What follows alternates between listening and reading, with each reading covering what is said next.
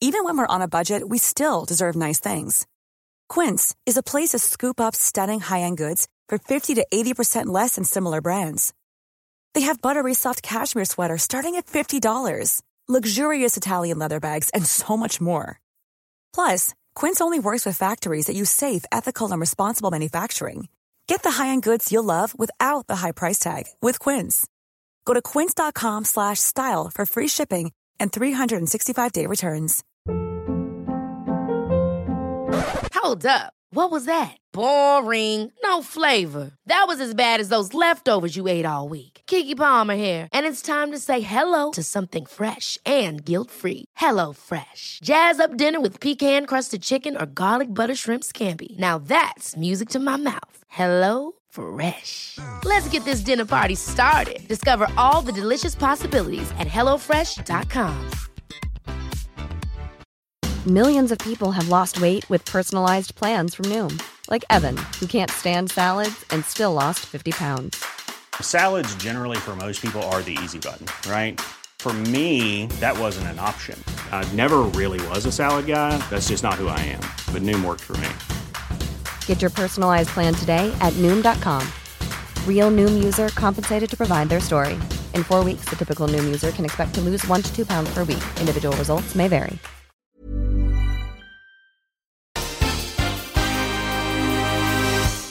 Diamo inizio a questo secondo giorno del corso di aggiornamento biblico-teologico.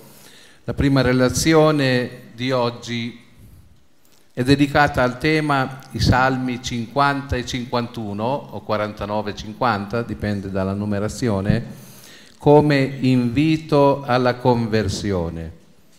Vi posso anticipare, se ho ben capito, che il relatore dopo aver presentato il testo e il contesto dei due salmi, concluderà che la conversione dal male è opera gratuita di Dio.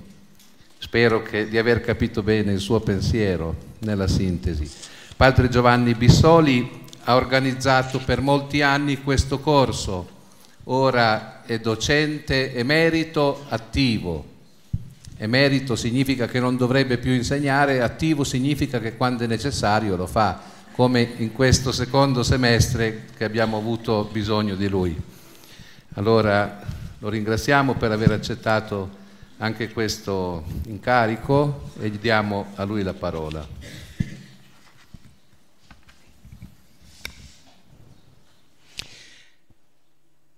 Avevo chiesto di intonare Regina Celi, ma potete farlo anche alla conclusione. Va bene? E dopo sentirete i competenti in materia. Io mi sono messo a vedere questi due salmi per il semplice motivo che la CEI nell'edizione ultima della Bibbia in italiano ha cambiato i numeri, cioè invece di seguire la numerazione solita che deriva dai tempi di San Gerolamo e prima di lui dai 70 traduttori greci,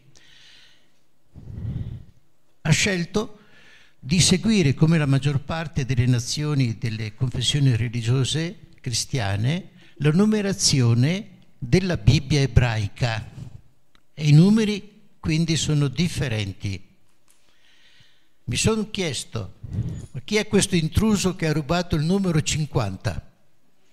E allora eccoci a considerare questo salmo, cioè mi sono incuriosito, devo conoscerlo perché è il numero 50 è classico per il miserere.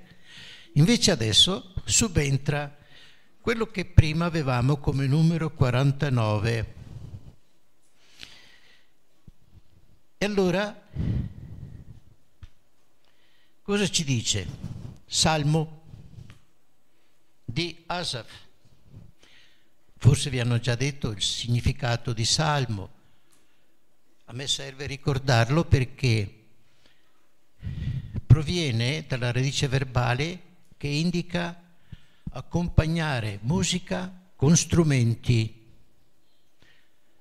abbiamo tanti salmi che ci dicono inno, canto, cantate al Signore con arpa, con i cim- cimbali, eccetera, no? Cioè, la parola salmo indica proprio questo tipo di preghiera che viene cantata e accompagnata da strumenti musicali del tempo. Mentre per esempio ci sono altre parole, la preghiera, tefillah, oppure c'è eh, Sir Asherim, cantico dei cantici, non è una preghiera, è di tutt'altro genere. Poi c'è la parolina di Asaf, è un po' difficile interpretare in che senso si parli con questo genitivo, che relazione c'è tra il salmo e questo personaggio. Asaf appare nella Bibbia come uno dei tempi, un levita dei tempi di Davide, come cantore. Poi i figli di Asaf appaiono, figli nel senso di seguaci, continuatori, eh? non è necessario che siano della stessissima famiglia, ma sono leviti, una classe di leviti che appaiono spesso nel libro delle cronache. E i commentatori ci dicono che la raccolta che comprende una dozzina di salmi attribuiti ad Asaf devono provenire dall'ambiente del Regno del Nord e probabilmente dal Tempio di Bethel, mentre ci sono altri salmi, detti di core, che deriverebbero dal servizio liturgico dei Leviti nel Tempio di Dam. Perciò tutte e due queste famiglie ci riportano ai tempi prima della distruzione di Samaria, quando erano in vigore questi santuari che erano stati voluti dalla monarchia del nord. Però, quando si trovarono sotto l'impero assiro, come profughi si rifugiarono molti leviti e sacerdoti a Gerusalemme. Ed ecco allora che probabilmente queste raccolte di inni liturgici vengono a confluire anche nel servizio di Gerusalemme e vengono adattati, per esempio qui, fin dall'inizio, al versetto 2, da Sion, splendore di bellezza, Dio rifulge da Sion. Questo accenno a Sion dobbiamo vederlo poi ripreso nel salmo seguente, il miserere. Nel tuo amore fa grazia a Sion, rialza le mura di Gerusalemme, cioè l'ultimo versetto del salmo seguente. Quindi c'è una certa parentela tra questi due salmi riguardo al contenuto ma il primo salmo, qui ho fatto uno schemino tanto per avere una, un seguito di idee, abbiamo nei primi versetti parla il Signore Dio degli dei, convoca la terra da oriente a occidente, poi la lode di Sion, in Sion, splendore di bellezza, Dio rifulge Viene il nostro Dio e non sta in silenzio. Davanti a lui un fuoco divorante, intorno a lui si scatena la tempesta.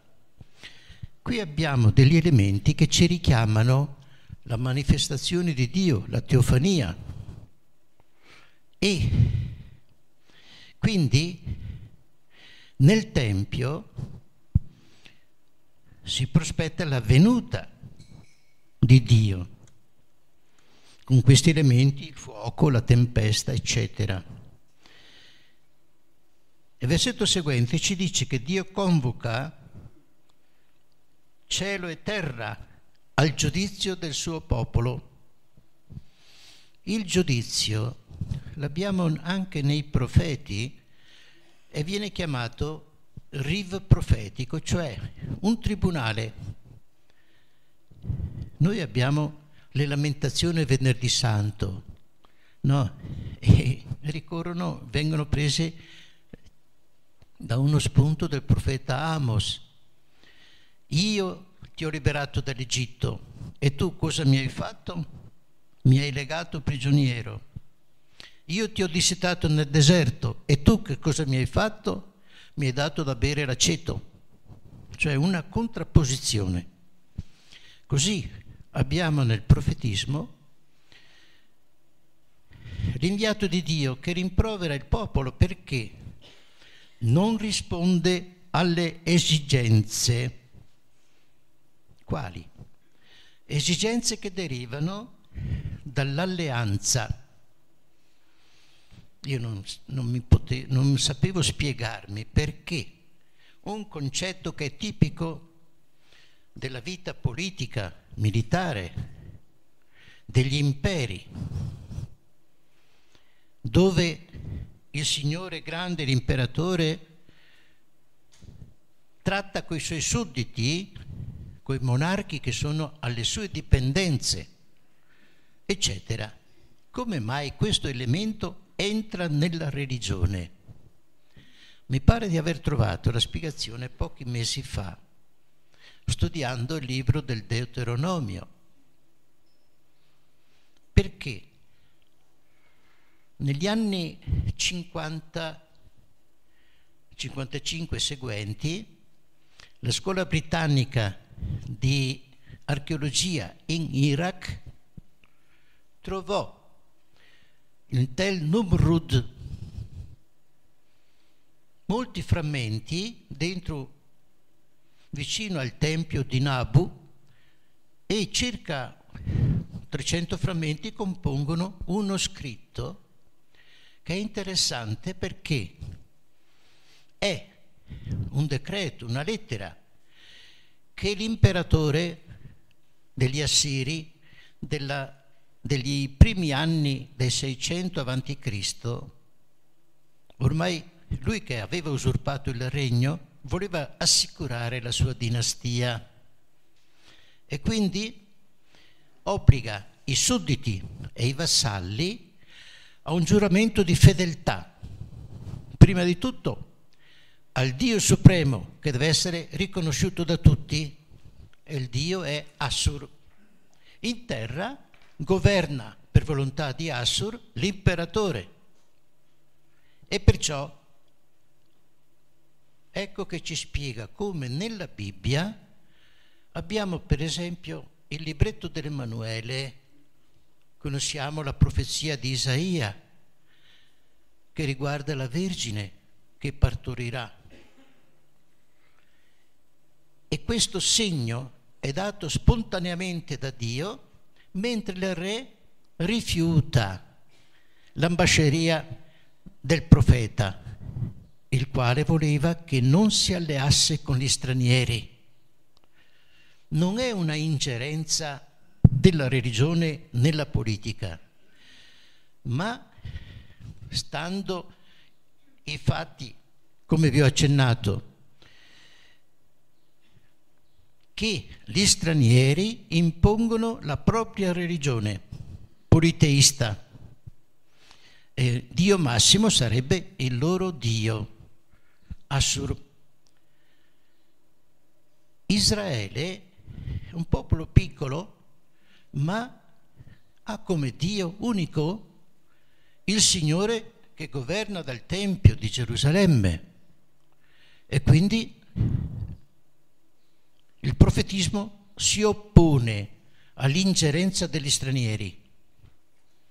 Questa ingerenza si fa sentire ai tempi di Akaz, che vede a Damasco come hanno arrangiato l'altare secondo le direttive imperiali e fa lo stesso a Gerusalemme. Poi segue un re che è Pio, Ezechia. Suo figlio Manasse accetta completamente la religione astrale tipica degli assiro-babilonesi. Cioè questa ingerenza religiosa straniera ha portato i suoi effetti. Invece il nostro autore nel Salmo dice davanti a me riunite i miei fedeli che hanno sancito con me l'alleanza offrendo un sacrificio. Vedete, non c'è nessun riferimento al monte Sinai. Perché? Abbiamo varie tradizioni religiose in Israele, ma l'importante è che mediante un sacrificio è stato sancito questo patto di alleanza con il Signore Dio.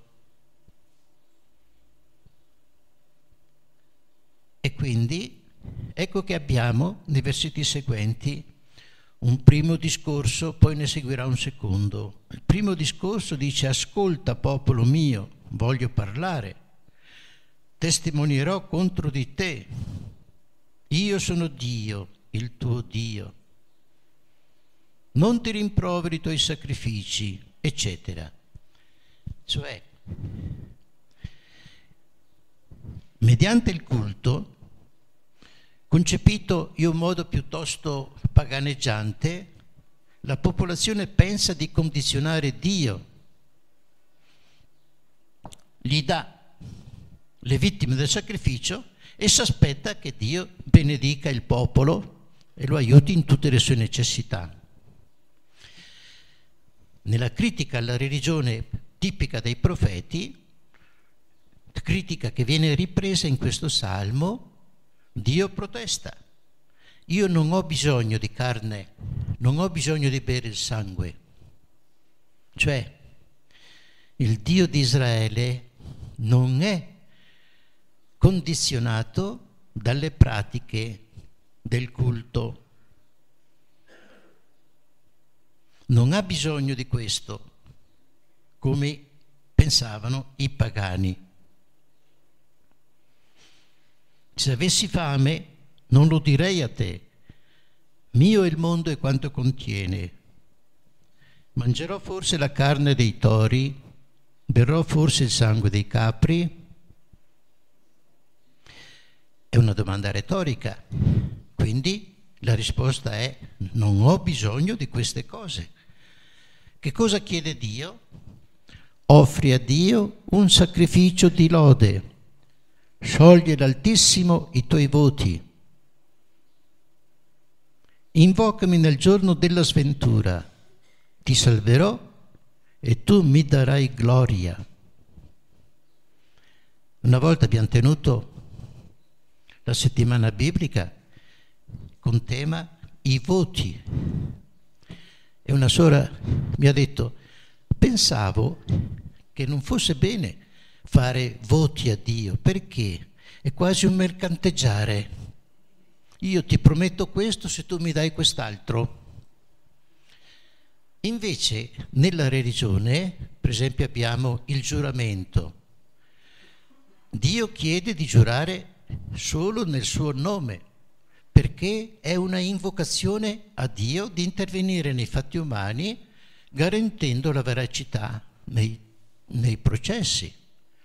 Così qui ci dice, quando sei nella sventura, nelle più grandi disgrazie, invocami e io interverrò per aiutarti. È Dio che viene verso di noi, è Dio che desidera queste occasioni tanto incresciose per l'uomo, ma vuole intervenire per salvare, per aiutare. Quindi questo è il primo discorso in cui rettifica il concetto di religione. Poi, all'empio Dio di, dice, è interessante che cosa dice l'Empio, vai ripetendo i miei decreti, hai sempre in bocca la mia alleanza. Tu che detesti la disciplina e le mie parole ti le getti alle spalle? Se vedi un ladro, corri con lui, degli adulteri ti fai compagno. Abbandoni la tua bocca al male, parlando male di tuo fratello. Cioè, il fondamento è l'alleanza, però c'è che si vanta dei precetti, delle regole, eccetera, ma non le osserva per niente. Questo è l'empio. Abbiamo vari nomi che dopo anche ricorrono nel salmo seguente. Noi diciamo peccato, ma c'è differenza tra peccato e peccato. E i termini ebraici ci dicono, per esempio, una cosa è la trasgressione a una norma di Dio, a una direttiva sul comportamento, si fa l'opposto, si trasgredisce. C'è invece il peccato di empietà. Empio è colui che è senza Dio di fatto, non si cura di Dio, fa il contrario di quanto Dio vuole addirittura ci sono peccati gravi, la Bibbia dice con mano alzata. E nella Bibbia si dice questi peccati non vengono rimessi. E sono peccati che di per sé esigono la sentenza capitale. E sono vari. E non è solo una cosa della Bibbia eh, in certe nazioni attuali, per esempio, eh, ci sono dei giovani che non rispettano le regole affettive che dispongono il comportamento dei giovani nelle famiglie e c'è il seppellimento di persone vive e poi la lapidazione contro il capo lasciato scoperto in questi giorni, mica nel Medioevo, no? Cioè ci sono costumi molto duri e ci sono anche pagine della Bibbia difficili da interpretare. Per noi sembrano cose eh, che non stanno bene attribuite all'ordine e al comando di Dio.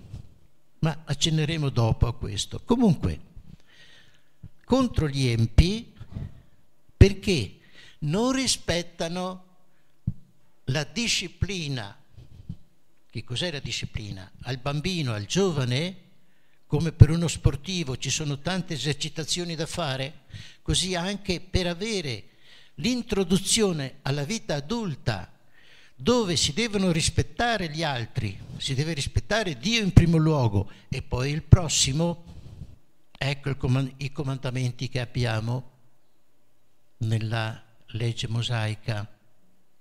Quindi è una direttiva per la libertà, non è una imposizione capricciosa da parte di Dio. Ora hai fatto questo e dovrai tacere? Forse credevi che io fossi come te, ti rimprovero, ti pongo innanzi i tuoi peccati. Quindi questo rimprovero è molto serio perché quando c'è una colpa, come conseguenza si paga il conto. E questo discorso è fatto non a un singolo, ma a tutta la nazione. Quindi per la nazione del nord, del Regno del Nord, si chiede da parte di tutto il popolo una correzione del concetto di religione e poi il comportamento. Perché? Dio non è indifferente alla rovina del suo popolo. Chi offre il sacrificio di lode, questi mi onora. A chi cammina per la retta via, mostrerò la salvezza di Dio. La via è un'immagine molto frequente nell'Antico Testamento. cammina davanti a me, non piegare né a destra né a sinistra. Cioè il comportamento umano è indicato come un percorso che ha un punto lontano ideale da raggiungere. Ecco la via della rettitudine. E i sapienziali ci insegnano come comportarci in modo da essere rispettosi delle esigenze di Dio. Ma soprattutto qui si dice chi offre il sacrificio di lode. Abbiamo accennato agli interventi di Dio che sono sempre apportatori di salvezza. Perché? Dio vuole questo rapporto con la creatura umana e il bene che fa è perché la creatura sia contenta abbia gioia e nella gioia ringrazi. Lodi Dio per l'opera che ha fatto di bene. Quindi questo salmo è una ammonizione collettiva a tutto il popolo, mentre il salmo seguente Ah, perché c'è questo salmo che è staccato dagli altri salmi di Asaf? Perché? Per separare i salmi che sono di David nella prima raccolta di salmi fino al 41, poi dal 51 fino ai salmi numero 70 e altri. Cool fact a crocodile can't stick out its tongue. Also, you can get health insurance for a month or just under a year in some states. United Healthcare short term insurance plans, underwritten by Golden Rule Insurance Company, offer flexible, budget friendly coverage for you. Learn more at uh1.com. Ever catch yourself eating the same flavorless dinner three days in a row? Dreaming of something better? Well, HelloFresh is your guilt free dream come true, baby. It's me, Gigi Palmer. Let's wake up those taste buds with hot, juicy pecan crusted chicken or garlic butter shrimp scampi. Mm. Hello Fresh. Stop dreaming of all the delicious possibilities and dig in at HelloFresh.com. Let's get this dinner party started.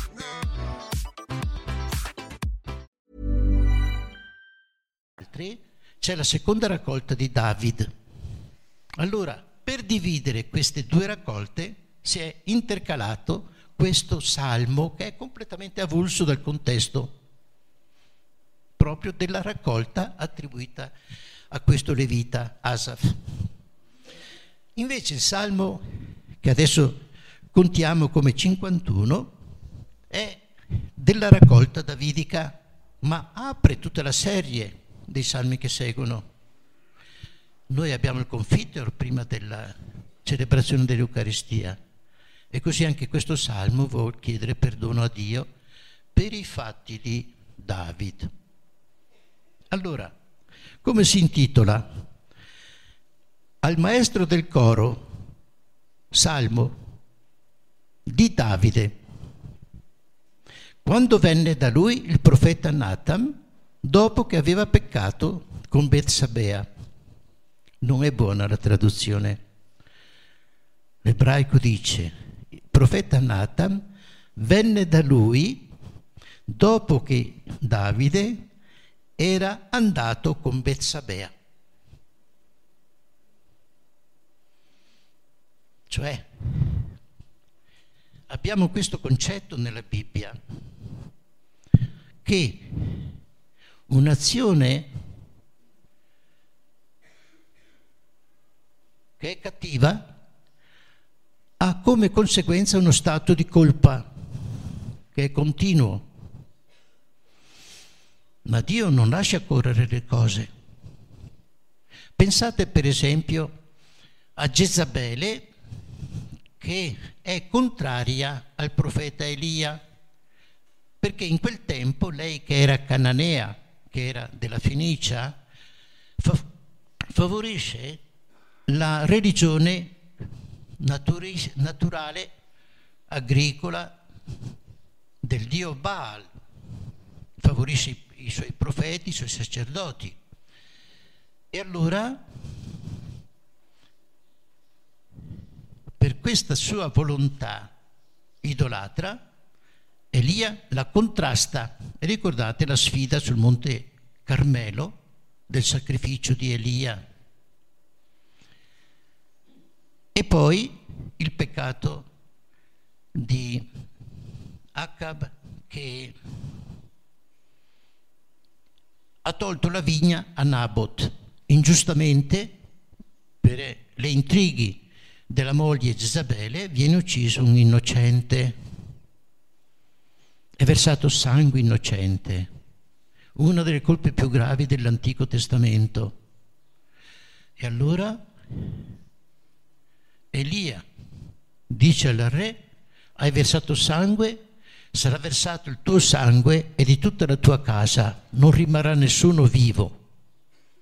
E questo avviene quando il generale Yehu si ribella e ammazza la famiglia reale. Cioè c'è il contrappeso, colpa e castigo. Ora, nel racconto che abbiamo nel libro di Samuele, secondo, capitolo 12, c'è la parabola di Nathan. E Davide dice, eh, quando Nathan dice, tu sei quell'uomo, riconosce di avere peccato contro Dio. E allora la pena c'è, non morirai tu, ma il bambino che è nato da te deve morire per questa legge di contrappasso. Ora, il Salmo è scritto secoli dopo Davide perché, siamo sicuri, dal contenuto che si ispira alle istruzioni profetiche, Davide è troppo presto, vive verso il 1950 a.C. Ancora questi interventi profetici non sono conosciuti nella Bibbia Perciò per il contenuto senz'altro dobbiamo andare molto più tardi.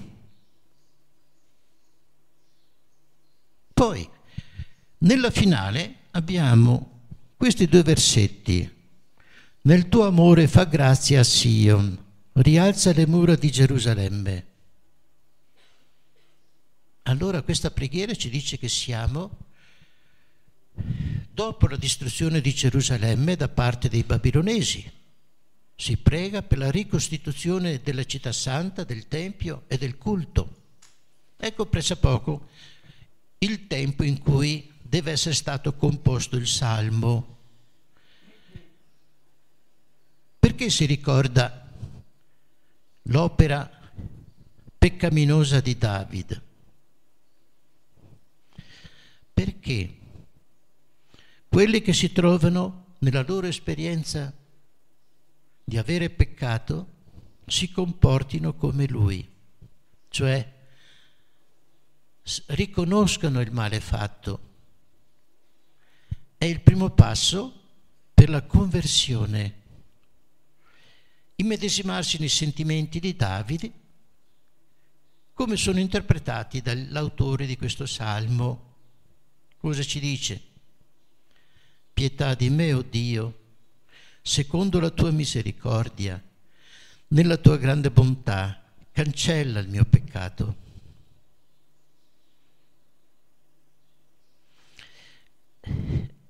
È bello l'ebraico perché ci dà maggiormente in modo concreto i termini dove la pietà di Dio viene espressa col termine chesed, cioè Ricordate quando Mosè vuole vedere il volto di Dio, Dio passa davanti a lui e pronuncia il suo nome per tre volte, ricco di misericordia, che perdona ai suoi amici fino che colpisce il peccato dei suoi amici fino alla terza generazione e ricorda il peccato degli altri fino alla millesima generazione. Ora, che cos'è questa parolina? Che noi qui è tradotto come pietà. La pietà che abbiamo per esempio tra i membri di, o avevamo, tra i membri di una famiglia, vedendo l'indigenza, la malattia di un familiare, si è inclini alla compassione. Nell'alleanza Dio è in relazione al popolo, perciò quando il popolo tribola, Dio si commuove. Ricordate una bella espressione di Geremia. Io batto Efraim, ma quando il bambino grida sotto le percosse, il mio cuore non resiste perché è mio figlio. Ecco per dire il contenuto di questo termine che si radica sull'alleanza. Poi si domanda a Dio, lavami dalle mie colpe, mondami dal mio peccato.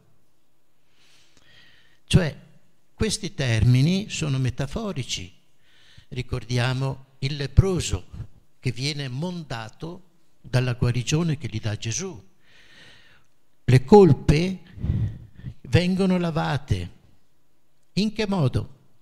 Abbiamo l'oracolo di Ezechiele, capitolo 36, quando prospetta il ritorno degli esuli nella madrepatria, prima di entrare in Terra Santa, Dio si impegna a lavarli con acqua pura da tutte le sozzure che hanno abbracciato nel tempo dell'esilio. Non solo, cambierà il cuore e nel cuore umano, che non è più di pietra ma è sensibile, infonderà il suo spirito. Quindi è un rinnovo completo del popolo di Israele. E così, con questi termini metaforici, il, l'autore del Salmo prega, si medesima in Davide perché la sua condotta sbagliata venga corretta. Poi contro di te, contro te solo ho peccato. Quello che è male ai tuoi occhi io l'ho fatto. Attenzione, ogni peccato e la maggior parte dei peccati sono contro gli altri esseri umani. Pensate ai dieci comandamenti, i primi due sono di contenuto sacro, cioè riguardano Dio, la religione, tutti gli altri sono nel rapporto umano.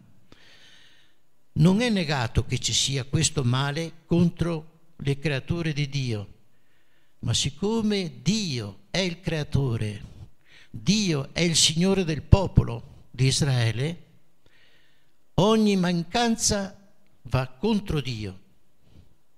Nel caso di Nathan, cosa dice il profeta Davide?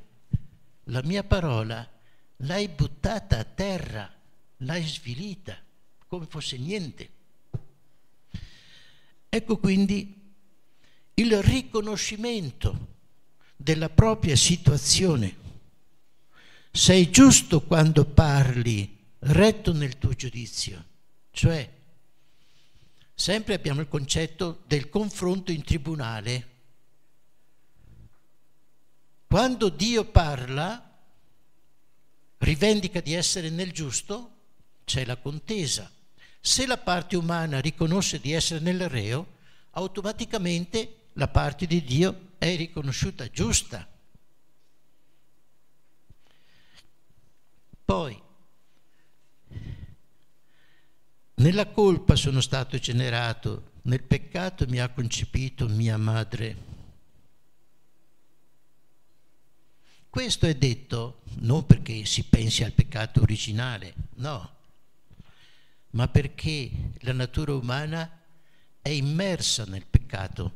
Ricordiamo nel Genesi, Dio si pente di avere creato la creatura perché è sempre incline al male.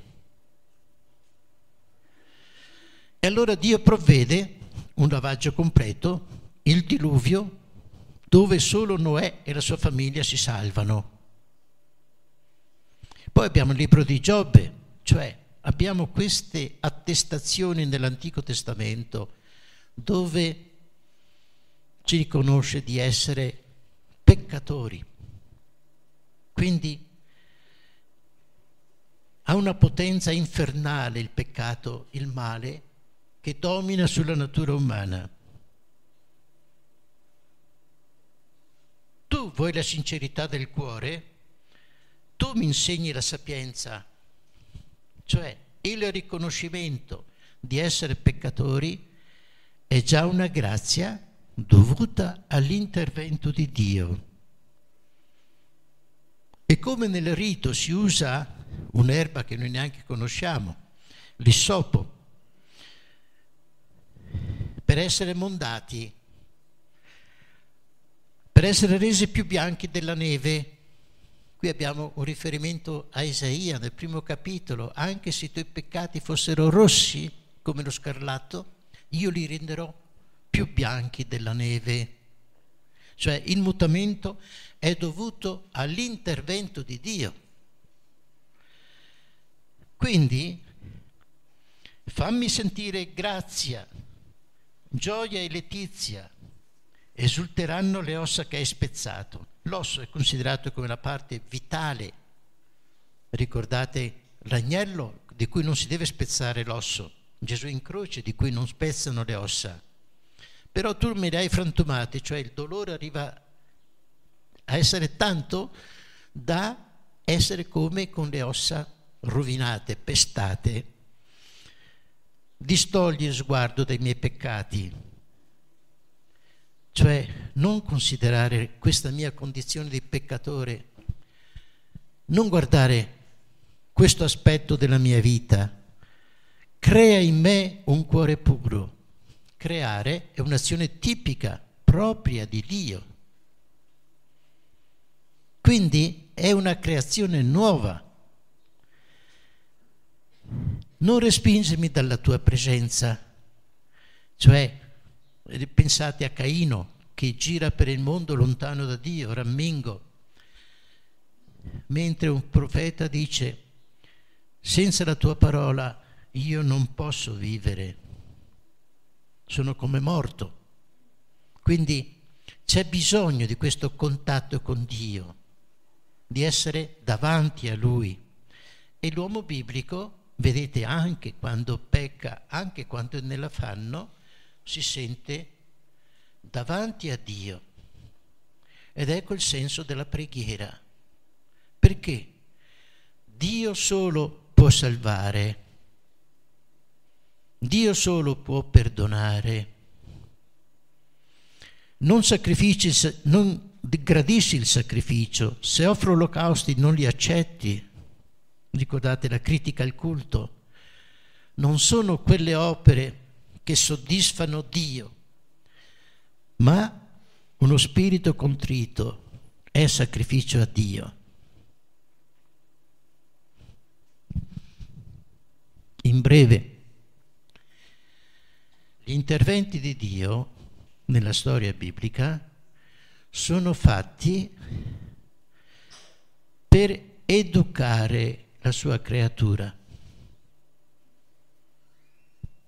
Abbiamo sentito nel salmo precedente, ma tu pensi che io sia come te? Dio è tutt'altro da noi, è santo. La sua natura è essere glorioso, potente,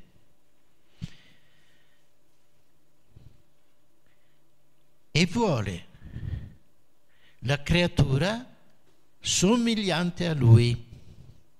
Perciò deve arrivare a una dignità,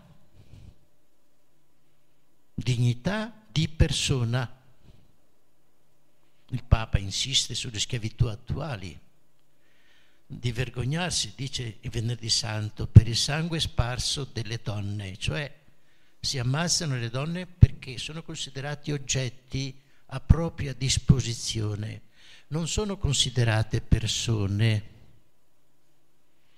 Si sfruttano i bambini anche per i propri vizi. E via di questo passo, cioè le schiavitù moderne, mentre la Bibbia non è rivolta solo al re, al dignitario più grande del popolo, ma la Bibbia parla di ogni uomo, di ogni israelita, uomo e donna. Quindi la loro dignità come esseri creati da Dio, al vertice della creazione. Poi vuole la sua creatura libera, perché Dio è libero.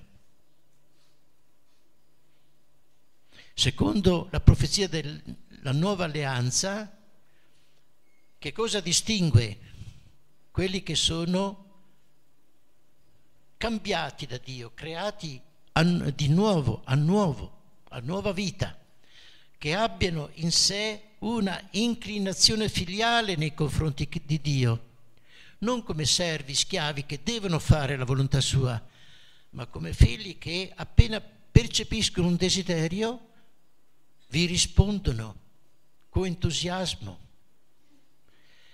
E poi Dio è morale, mantiene la parola data e vuole che anche la sua creatura rispetti la parola che dà, rispetti gli altri. In breve, io dovrei dire anche una parolina, perché sul titolo della settimana si dice preghiera di, della Bibbia e preghiera della Chiesa. Israele, la preghiera di Chiesa. Vabbè, vabbè, siamo lì. Allora, Ravanelli in breve diceva questo, i salmi sono stati la preghiera di Gesù. Non solo. Gesù si è ispirato ai salmi per conoscere e realizzare la volontà di Dio.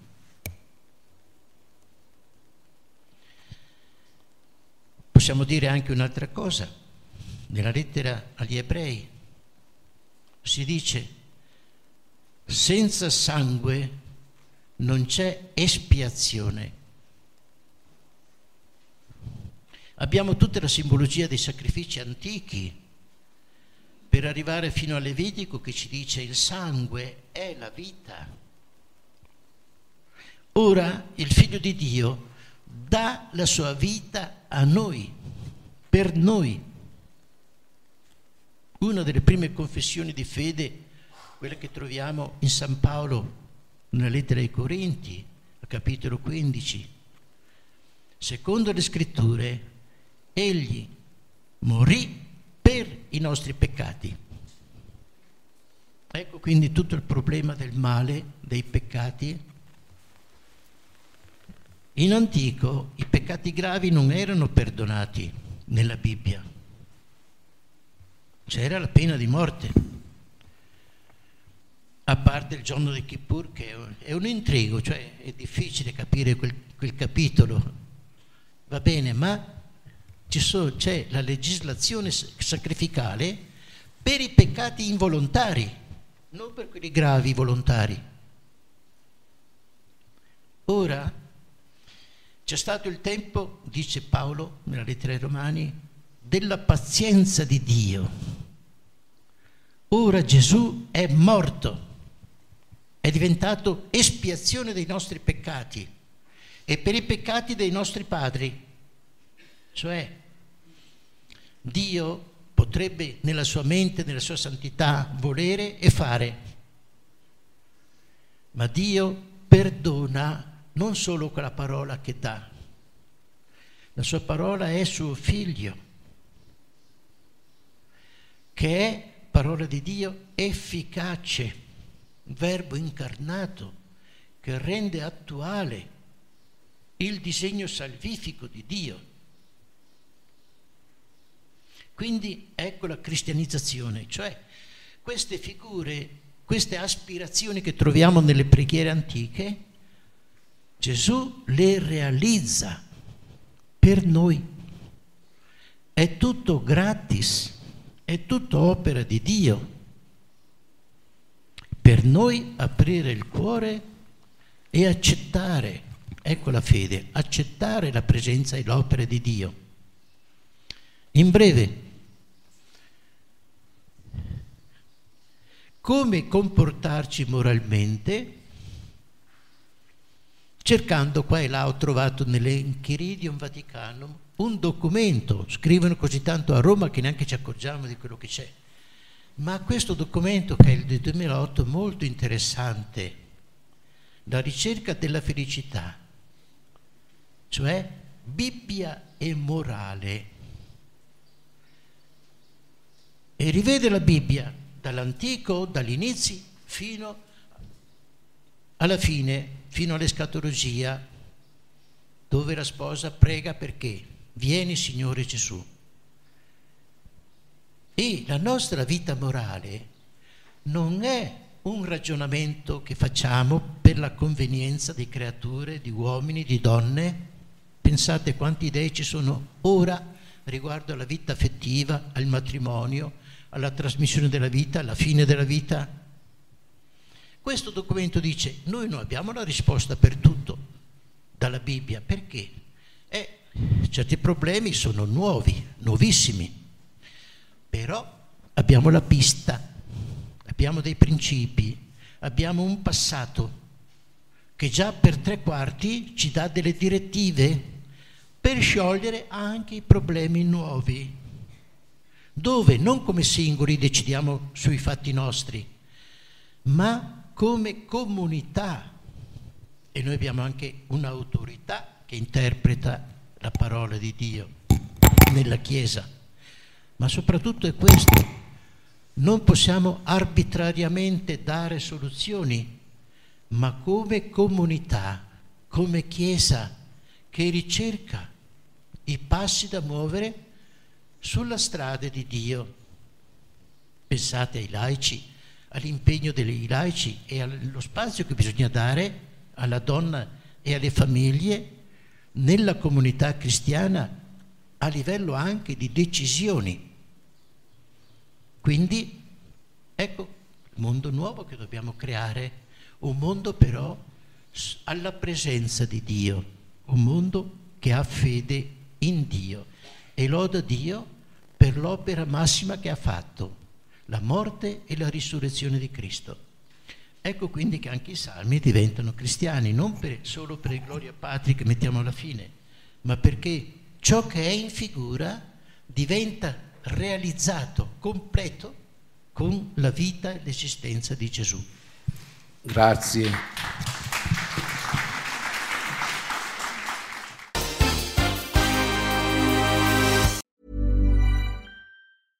Hey, it's Paige DeSorbo from Giggly Squad. High quality fashion without the price tag. Say hello to Quince.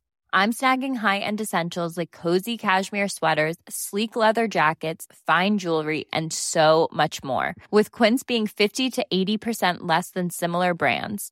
And they partner with factories that prioritize safe, ethical, and responsible manufacturing. I love that. Luxury quality within reach. Go to quince.com slash style to get free shipping and 365 day returns on your next order.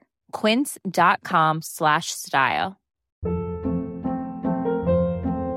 Hold up. What was that? Boring. No flavor. That was as bad as those leftovers you ate all week. Kiki Palmer here, and it's time to say hello to something fresh and guilt-free. Hello Fresh. Jazz up dinner with pecan-crusted chicken or garlic butter shrimp scampi. Now that's music to my mouth. Hello Fresh. Let's get this dinner party started. Discover all the delicious possibilities at hellofresh.com. Why don't more infant formula companies use organic, grass fed whole milk instead of skim? Why don't more infant formula companies use the latest breast milk science? Why don't more infant formula companies run their own clinical trials? Why don't more infant formula companies use more of the proteins found in breast milk? Why don't more infant formula companies have their own factories instead of outsourcing their manufacturing? We wondered the same thing. So we made ByHeart, a better formula for formula. Learn more at byheart.com.